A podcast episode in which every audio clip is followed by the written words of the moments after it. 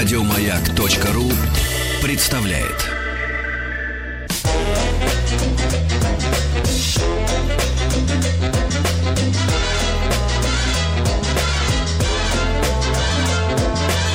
Толковый словарь Петрова Шишкина. Добрый вечер, с вами программа «Толковый словарь Петрова и Шишкина». И сегодня нашим гостем является Александр Бубнов, советский футболист, защитник, футбольный эксперт, как я понимаю, спортивного такого ресурса, который называется sportbox.ru. Правильно, да? Ну да, и еще я являюсь постоянным экспертом телеканала «Россия-2», но это спортивный канал. Как раз Sportbox, это как раз сайт э, телеканала «Россия-2». Вот у нас такая тема сегодня. И тема, наверное, э, как бы понятная, очевидная в связи с нашим большим таким циклом бразильский футбол. Для многих людей, ну, для меня, кстати, э, для моего детства, в общем, бразильский футбол всегда был некой такой легендарной сферой, даже отдельным, отдельным, а вообще отдельным футболом. Потому что, ну да, конечно, в Латинской Америке всегда были очень сильные команды, их там было всегда очень много, и, и конечно, сборная Аргентины, и, конечно, сборная Уругвая, да еще там можно было кого-то еще приплясать, но бразильский был какой-то совсем уж божественный божественный. От него исходил все время какой-то такой флер, сияние. И, конечно, все помнили Пеле, и, конечно, все помнили Горинчу, и каких-то других людей. И, эти, эти имена все время в разговорах отцов возникали, потому что это можно было, э, об этом можно было говорить, говорить, говорить. А почему вообще произошло, состоялось чудо вот такого бразильского футбола? Как он так, такую легендарную атмосферу вокруг себя создал? Слава богу, кажется, я с бразильцами играл, потом очень много интересовался. И э, хорошо, что я в последнее время, мало того, что э, я вообще сблизился с ними очень близко, потому что там Оскар э, такой, он над, э, капитаном был на двух чемпионатах мира.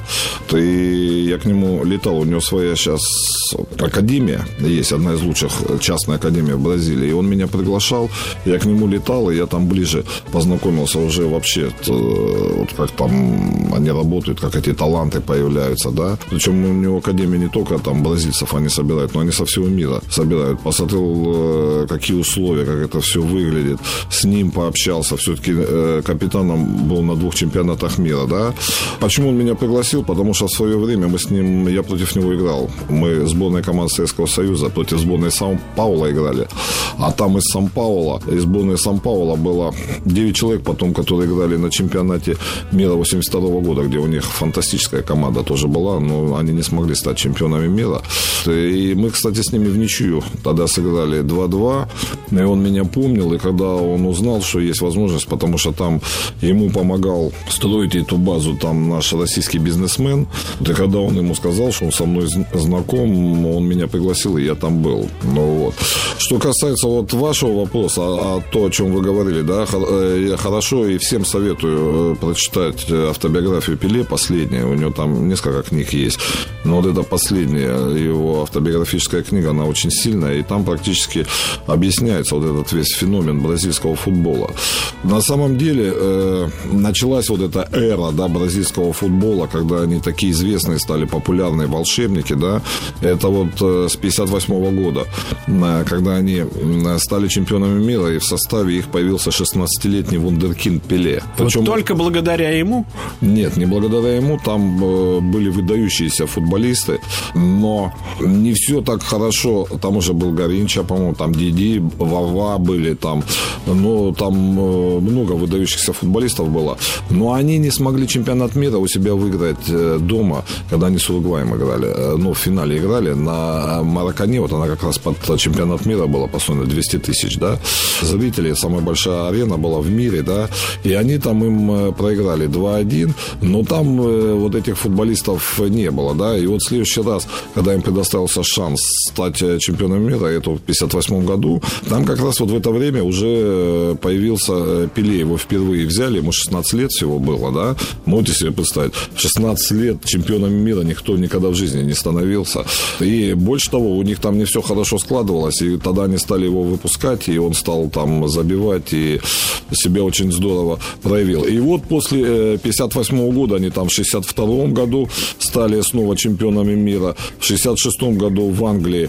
У них не получилось, они провалилось, и потом они становятся в 70-м году э, снова чемпионами мира, там Пеле уже был зрелый игрок, это последний его чемпионат мира, да, и на мой взгляд, вот тогда в Мексике, да, и сам Пеле об этом говорит, то, что там была самая сильная и выдающаяся команда э, всех времен бразильская, они там действительно феерический футбол показали, и там это вообще один из сильнейших чемпионатов мира на моей памяти, потому что там очень много было сильных э, сборных. Вот, и они, обыг... они обыграли немцев, итальянцев, англичан. Они вообще в, в, ну, в, в таком порядке были. И они, кстати, там и, э, как говорится, отомстили Уругваю, потому что они там тяжело, но Уругвай тоже выиграл. Главным языком футбола всегда был язык футбола бразильского, а это все-таки португальский язык, который нам сейчас преподаст Дмитрий Петров. Толковый словарь. Попав в страну, в которой говорят на португальском языке, конечно, не мешает обращать внимание на объявления, на самые разные надписи. Ну, самые важные, которые нам могут пригодиться, например, если мы оказались перед дверью. Пуше, эмпуха. Пуше на себя, эмпуха от себя. Главное не перепутать. Вход, энтрада – Энтрада. Выход. Саида. Саида. Выход. Ну и оказавшись перед магазином, нам не бесполезно понять, открыт он или закрыт. Если открыт, то на нем написано «Аберту», «Аберту», а если закрыт – «Фешаду», «Фешаду». Толковый словарь Петрова Шишкина. Александр, ну, э, в конце концов возникает вопрос, а в чем же тогда там был секрет? Ну, что это? Как бы это вот просто гениальная личность, которая вокруг себя собирает э, команду, коллектив. Это какая-то пассионарность такая разлитая вообще среди, среди всех остальных. Либо еще какое-то стечение обстоятельств, что ведь тоже бывает. Не, но э, стечение обстоятельств заключается в том, что собираются э, выдающиеся личности, понимаете? Все-таки на поле все решают игроки, личности. Э, очень много зависит от тренера, да, которому отводится роль, чтобы собрать этих игроков, объединить общие идеи и направить, потому что там же еще ко всему и тактика есть, понимаете, тактически правильно игру поставить. Поэтому у них вот там все, как говорится, звезды э, сошлись. Но надо начинать с того, что в Бразилии вообще что такое футбол. Э, вот. Э, в Бразилии, если футбол сам по себе профессиональный, высокого уровня, это социальное явление сейчас уже, особенно профессиональное, но тогда он тоже на таком уровне, то в Бразилии это религия. Понимаете, это религия. Там э, каждую неделю, вот как они ходят в церковь, да, э, так вот они точно ходят э, на футбол, как в Божий храм, понимаете. Они все верующие, все буквально верующие. У них два бога, Христос и футбольный бог, понимаете. Это и... в прямом смысле слова. Да, да, а как да. он выглядит хотя бы, если, если тогда это не секрет? Футбольный бог? да. Ну, футбольный бог, это у них вот в лице вот этих звезд. Потому что, э, когда они проваливаются, там от любви до ненависти они могут сжечь. Знаете, вот как вот э, ересь какую-то сжигают, они чучело, правда, их э, сжигают. Там такие случаи. Вот. И там, обратите внимание, они себя как и дети ведут, бразильцы. Они, когда проигрывают, они искренне плачут. Понимаете? То есть, это не показное ничего, это искренний, искренний плач, потому что плачет вся нация. И вот вы обратите внимание, когда бразильская сборная проигрывает, да, где, на каких чемпионатах, всегда камеры выхватывают болельщиков, да, там женщин, мужчин, там кого, и они рыдают, плачут натурально, представляете? Игроки после вот таких игр, то, что сейчас случилось, там они Германии проиграли, они тоже извинялись перед болельщиками, вот, и для них, как говорится, болельщики это тоже святое, там никакого пренебрежения к болельщикам не, мо- не может быть, э, потому что они там боги, идолы, их боготворят, идеализируют, вот, когда они играют, на них воспитывается вся нация, да, там не президент э, для людей авторитет, а для них там Пеле авторитет, да, там какие-то великие футболисты. Ну, там безумие, просто безумие. Вот. И самое главное, что э, в своем большинстве они же все выходцы из фавел, и это беднейшие слои населения, буквально нищие. Ну, да. что, это правда, что эти люди начинали играть в футбол там на пляже просто? Да вот. какой пляж? Там не на пляже начинали. Пляж это еще как Капабабана, туда надо было попасть. Вот, они там во дворе дворах, вот в этих фавелах, там на улицах, там тряпочными мечами, э, вот, играли, Пеле, как рассказывает, да, жили там, э, мерзли даже, там, он говорит, даже, а что такое фавела? Вы когда-нибудь фавелы видели? Вот я сейчас, когда ездил, мне показали это фавелы. Там эти хижины, в которых они живут, там собраны чуть ли там э, не из каких-то ящиков, из досок, там, он говорит, зимой там холодно со страшной, ну, у них там все-таки какая-никакая бывает иногда зима. Потом сейчас там э, весь преступный мир, знаете, как в этих фавелах. Но это сейчас наркотики, не знаю, как раньше было. Но там э, весь негатив, который только может в человеческой жизни быть, да, они практически не учились. Пеле там в школу не ходил и не хотел. Они только это футбол там играют, понимаете?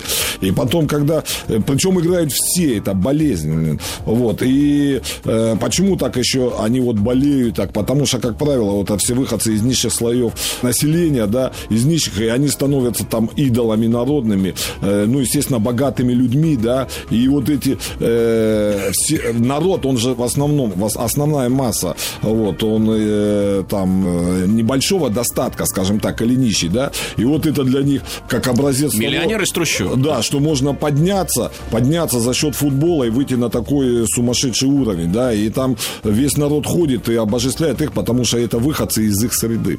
Ну, а вот э, сами вы для себя, как профессиональный футболист, как человек, который постоянно занимается анализом и, по крайней мере, выступает с этим анализом на каких-то очень больших, э, многомиллионных даже трибунах, вот вы для себя какие-то э, особые черты выделяете вообще в бразильском футболе? В чем, в чем его портретные вот такие вот э, отличительные какие-то моменты? Ну, вы, вы понимаете, э, вот бразильцы, ну, они возвели футбол в ранг искусства. Вот. Э, в ранг там, можно даже сказать, у них отдельные элементы, как трюки, трюкачество, вот как в цирке смотрите, что-то такое необычное. Потому что, ну, футбол это же единственная игра в мире, э, где играют ногами. Вот. А исторически, вы знаете, эволюционно, да, лучше руки развиты, чем ноги, да. И когда люди начинают ногами такие вещи творить, они действительно восхищение вызывают. Вот. Это раз. Э, во-вторых, там ходят как на спектакль, как на театр для них результат важен, да, но при этом э, еще выше ценится красота футбола, чтобы там какие-то трюки показали, какие-то необычные голы забили. И вот когда они играют, да, э, они э, раньше даже в ущерб, в ущерб результату вот показывали такие трюки, потому что там народ ревет, с ума сходит, понимаете? Там для них это очень важно. Ну вот, и поэтому они порой забывали о тактической дисциплине, там, то, что там, предположим, в, в пределах штрафной площадки или около штрафной площадки, там обводить нельзя. Он просто так мяч не выбьет куда-то, знаете, ради надежности, знаете, как говорят, да. Там все старались сделать точно, красиво. Там даже э, пас назад вратарю, предположим, отдать или там куда-то выбить. Это как типа унижение. Значит, у меня техники не хватает, чтобы этот мяч сохранить, да. И вот на этом было все построено, и там очень много уделяли, э, вот и дети, видя это все, очень много э, уделяли именно техническому мастерству и вот этому трюкачеству, да, и все это они с детских лет отрабатывали, да, и доводили до автоматизма, потому что они все это видели на стадионах, ну, вот, и э, вот если брать бразильский футбол, он такой, знаете, он, это даже как не футбол, как искусство э, виртуозного владения мячом, понимаете? С нами Александр Бубнов, мы говорим о бразильском футболе, не переключайтесь, мы вернемся через некоторое время.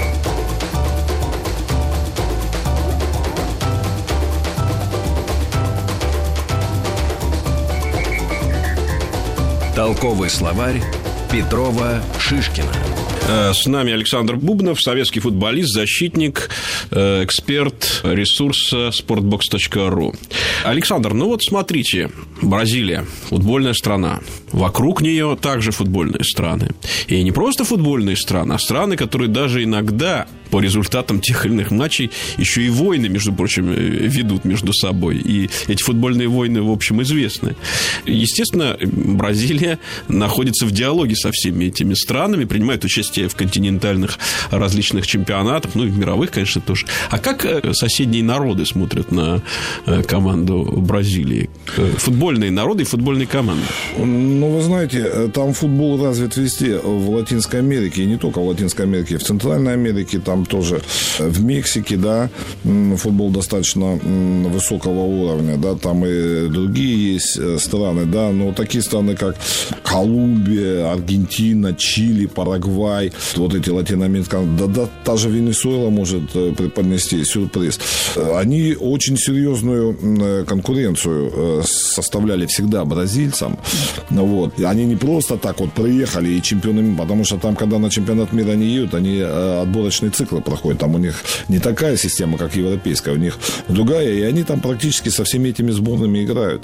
Вот. И поэтому там конкуренция настолько серьезная, да, и они там футбольные враги, вы правильно сказали, да, там могут и побоища, и драки быть, и все. Поэтому не просто так они стали сильными, и не просто так там родились такие звезды, да, как раз вот на фоне вот этой сумасшедшей конкуренции, да, потому что только недавно э, испанцы, да, э, стали чемпионами мира не на европейском континенте, да, а вот, а так э, до этого обычно играли, знаете как, в Европе или же, или же там, в Америке, да, так вот э, на том американском континенте европейцы никогда не становились чемпионами мира. Там все время выигрывали команды, но в, в основном а, из Южной Америки. А почему так? Европейский футбол более расчетливый, более, более выверенный, более э, четкий по каким-то своим вот таким вот лекалам, по расчерченным каким-то таким стратегиям, которые там применяются. Ну, он более, я бы сказал так, он более дисциплинированный, потом он более ориентирован на э, физическую подготовку. Как правило, европейские э, команды в лице э, сборной Германии, Англии, вот, это физически очень мощные. То есть это машина, это в прямом смысле машина, ну, которая да, вот идет к воротам и забивает. Да, и причем они играют, у них более системная игра была, то есть они по каким-то э, отработанным системам играли, наигранным комбинациям. Да, у бразильцев все-таки, у бразильцев, у аргентинцев все-таки больше импровизации. Вот они импровизируют прямо на поле, выходя. Чистые художники. Да, да, за счет, да, романтики такие, их так и называли. Но романтики в большей степени бразильцы. Бразильцы все-таки э, больше отличались э, таким романтизмом, чем аргентинцы, например, или этот. А Уругвай, Уругвай это вообще э, прагматичная команда убийц, понимаете? Они очень жесткие, там, убивают со страшной силой. А вот бразильцы, что их отличало, да, что они, э, знаете, вот на, на их фоне, на фоне аргентинцев и на фоне уругвайцев, они как дети. Вот, они сами играли, и другим дают, и причем играли очень корректно, не грубо, понимаете? А вот Аргентина и Уругвай, конечно, они там, чилийцы тоже все на корню вырыбали. Вот, и здесь э, они тоже симпатию вызывали, но симпатию всегда вызывает команда, которая не грубо играет, да? А здесь такие волшебники, да еще не грубо играют, их бьют все время, да, и поэтому к ним... И э, кусают еще. Ну, там да. все что угодно, поэтому к ним и такая э, любовь э, была. А вот европейцы, да, это более организованные команды, хотя я должен сказать, что звезд в европейском футболе э, высочайшего уровня хватало. И вот когда сходились на поле вот эти два, два таких, скажем, два стиля футбола, да, и вот здесь шла борьба и такая очень интересная. Ну, на южноамериканском континенте, мне кажется, не выигрывали в первую очередь из-за того, что там еще и климатические условия были. Идеальные, да. Ну, не идеальные, они необычные для европейцев были, да.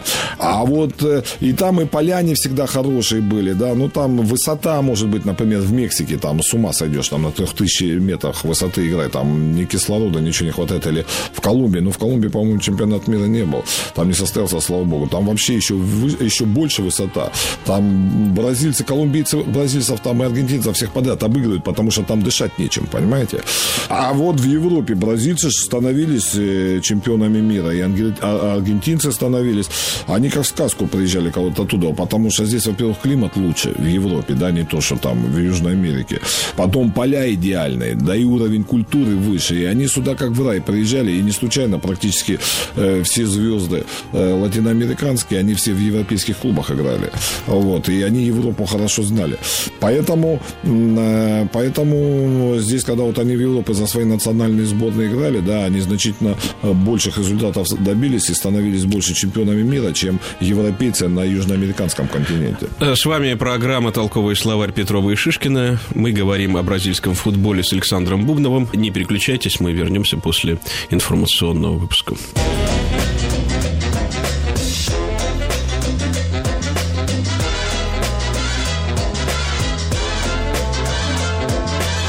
Толковый словарь Петрова Шишкина.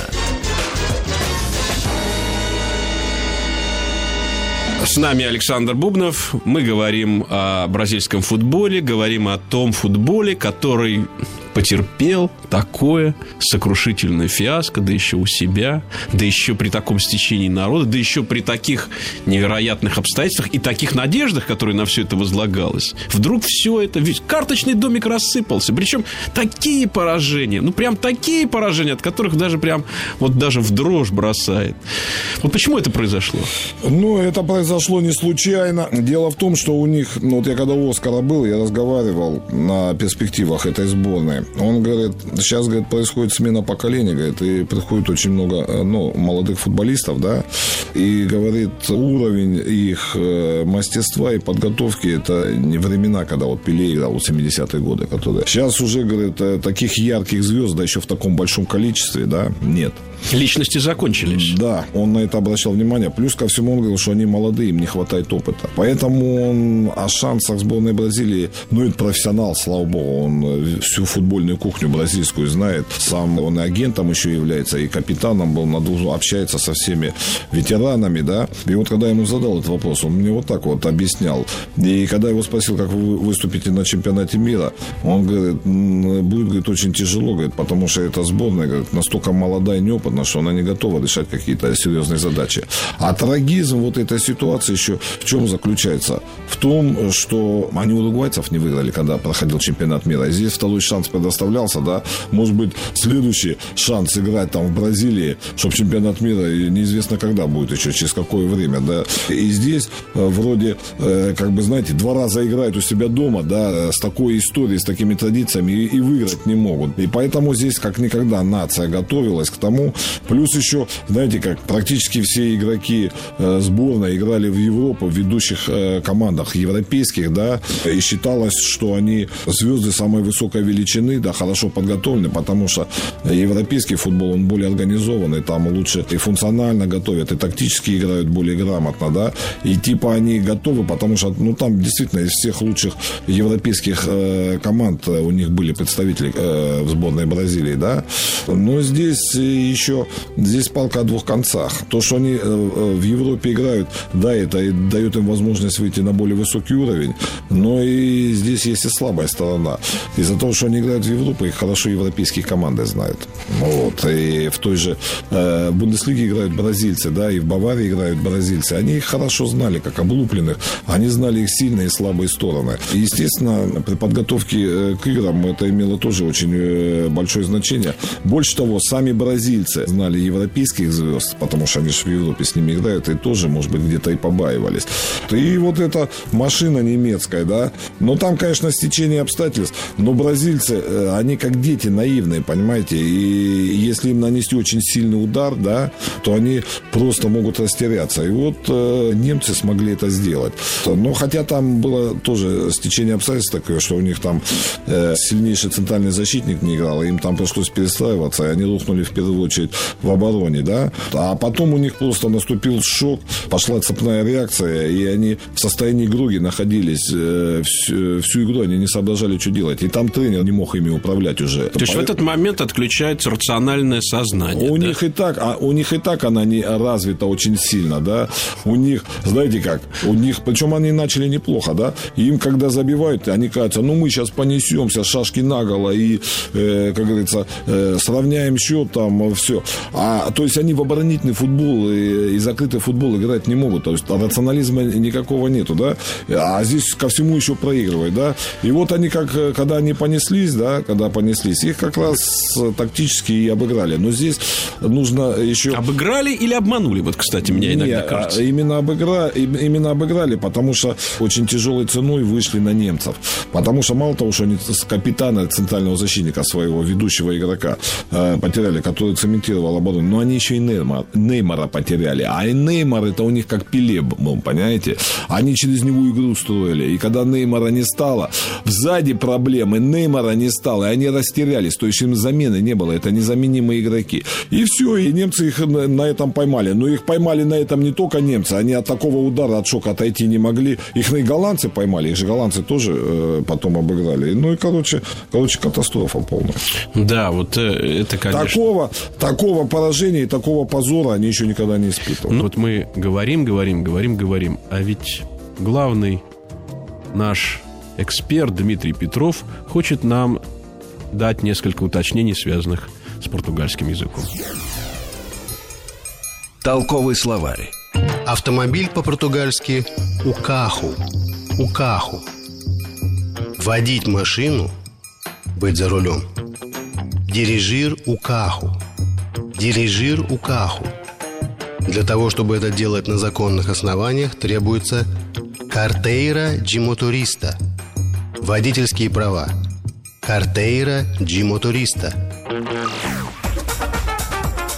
Толковый словарь Петрова Шишкина. Наш гость Александр Бубнов, советский футболист, защитник, футбольный эксперт ресурса sportbox.ru и говорим мы сегодня о бразильском футболе и о Бразилии как о футбольной стране. Но поражение и позор чему-то учат, да? Все, все ну, вот в том-то и дело, что в Бразилии любое поражение сборной, да, сборной, это национальная трагедия. Вот, вот настолько там любят футбол, и настолько к нему так ревностно относятся, и это суть бразильской жизни. Хотя у них там есть и представители других видов спорта, и они вроде неплохо выступают, но футбол это спорт номер один. Ну, а что же будет дальше вот с ними? Вот что, вот, что у них там впереди в этом? Ну, видите как, э, там, конечно, вот сейчас Дунга стал главным тренером, да, ну, вот, это новое поколение бразильских тренеров. Больше того, он сам играл, чемпион мира был, вот, и он такой достаточно достаточно жесткий. До этого у них э, тренером Скалари был, да, он, он футбол-то играть не умел, понимаете? Вот, и над ним там даже посмеивались. Но он такой капрал бы, знаете, там их э, палочную дисциплину там устраивал, их не требовал.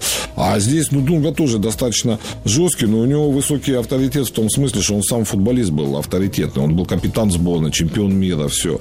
И это новое, молодое поколение. И вот сейчас он будет перестраивать э, сборную Бразилии на на новый лад, она постоянно новая генерация игроков, потом Неймар, он уже тоже окрепнет, и там другие молодые футболисты наберутся опыта, и они, несомненно, будут большую силу представлять на чемпионате мира как раз у нас э, в России, да. Звезд там, я не знаю, появятся они не появятся, потому что уже давно все за 4 года навряд ли они появятся, хотя Дунга сейчас будет активно искать среди молодых.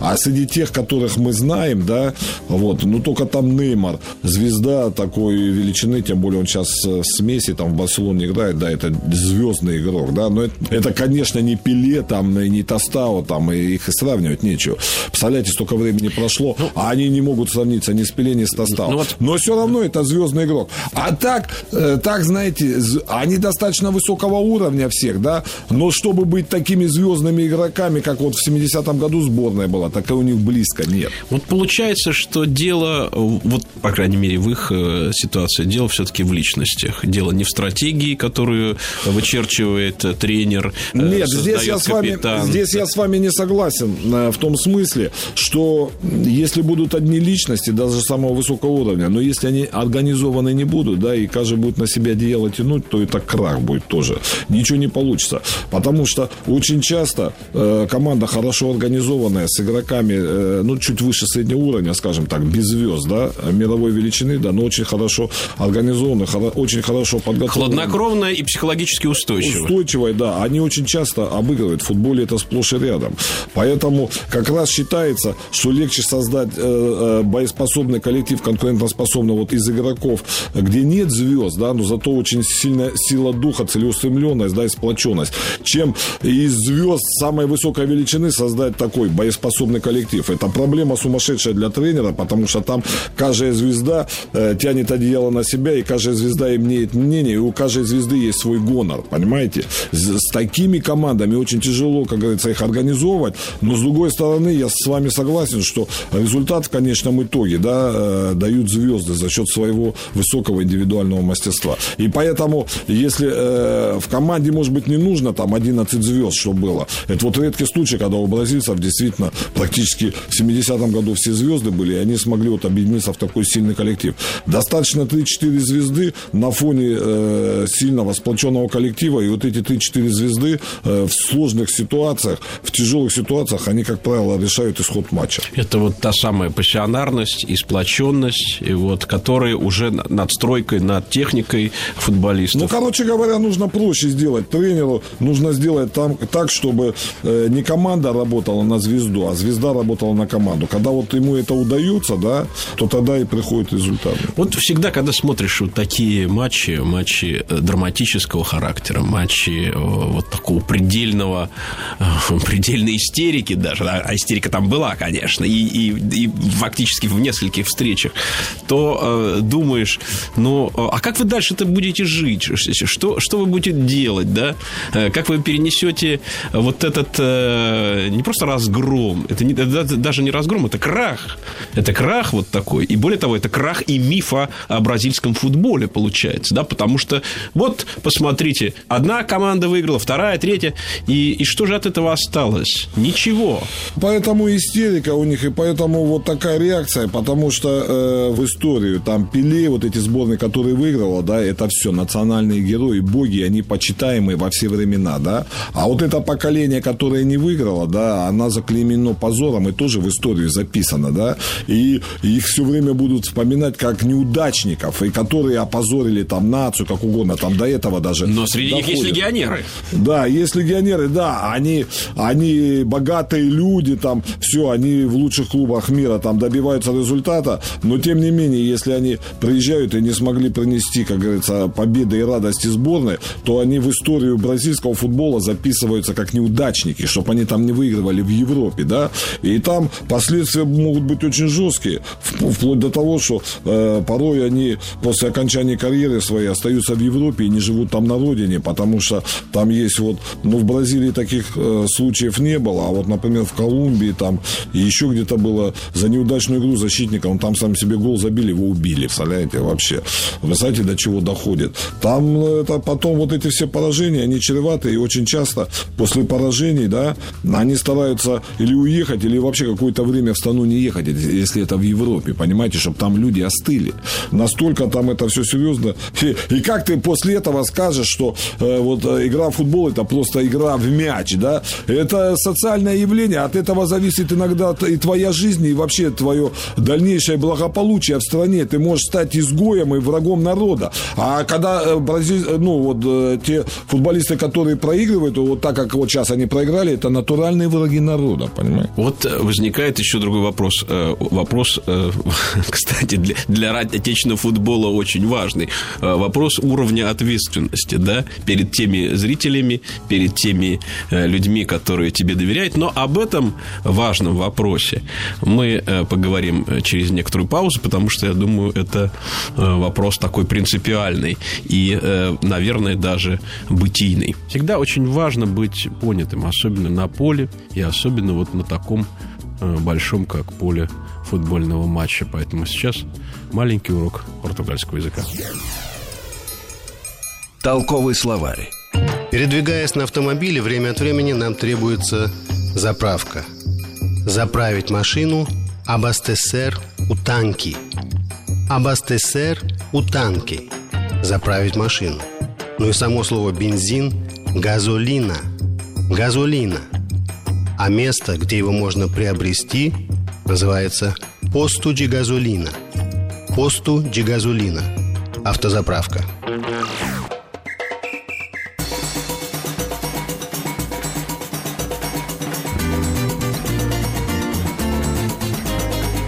Толковый словарь Петрова Шишкина. Что же делать нам, Что же делать нам, э, российским э, болельщикам, болеющим за наш российский футбол, и что делать этому самому российскому футболу? Футболу, который становится, в конце концов, выходит на европейские, на мировые какие-то арены, все-таки прорывается иногда. И мы говорим об этом с Александром Бубновым, советским футболистом, защитником, футбольным экспертом ресурса sportbox.ru.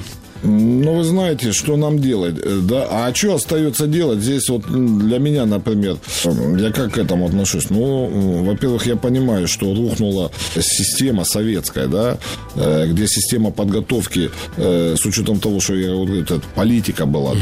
да, это национальные интересы страны было, и государство очень много уделяло этому внимания, и у нас одна из лучших систем подготовки резерва была. Мы на юношеском, на молодежном уровне, на юниорском становились чемпионами Европы, чемпионами мира, и потом вот эти все э, молодые дарования, да, которых рожала вот эта система, готовила ее, да, на детском уровне. Ну, и великие футболисты были там, начиная с, Льва Яшина, и что-то, что там говорить. Не, да. ну это да. Это прям вот, э, вот это боги в том смысле, в котором... Да, но здесь, здесь э, вот Яшины, там, вот то старшее поколение, это просто э, были, как говорится, а, очень одаренные футболисты, гениальные, которые сами рождались за счет энтузиазма, да, без системной подготовки, потому что в то время системной подготовки на уровне там детско-юношеского футбола не было, да. А потом уже вот ближе сюда к 60-м и 70-е годы у нас была создана, причем на научной основе, одна из лучших систем в мире по подготовке э, резерва. И что с этим? Сюда вот, было... вот что с этим случилось? Ну, слушайте, сюда была подключена наука и э, вкладывались очень большие э, средства государством, потому что это была политика, это лицо страны было. Мы через спорт, мы через спорт показывали э, Э, свое лицо.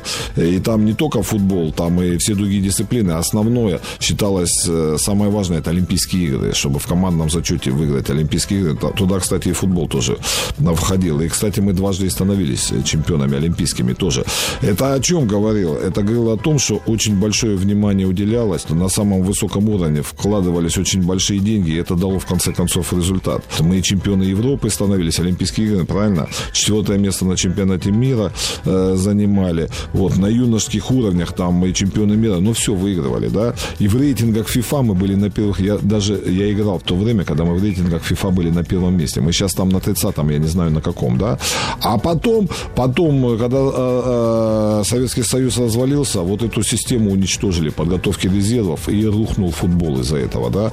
А особенно, когда поехали легионеры, все, и мы сейчас до сих пор не можем прийти к системности подготовки кадров, как это было было в советское время.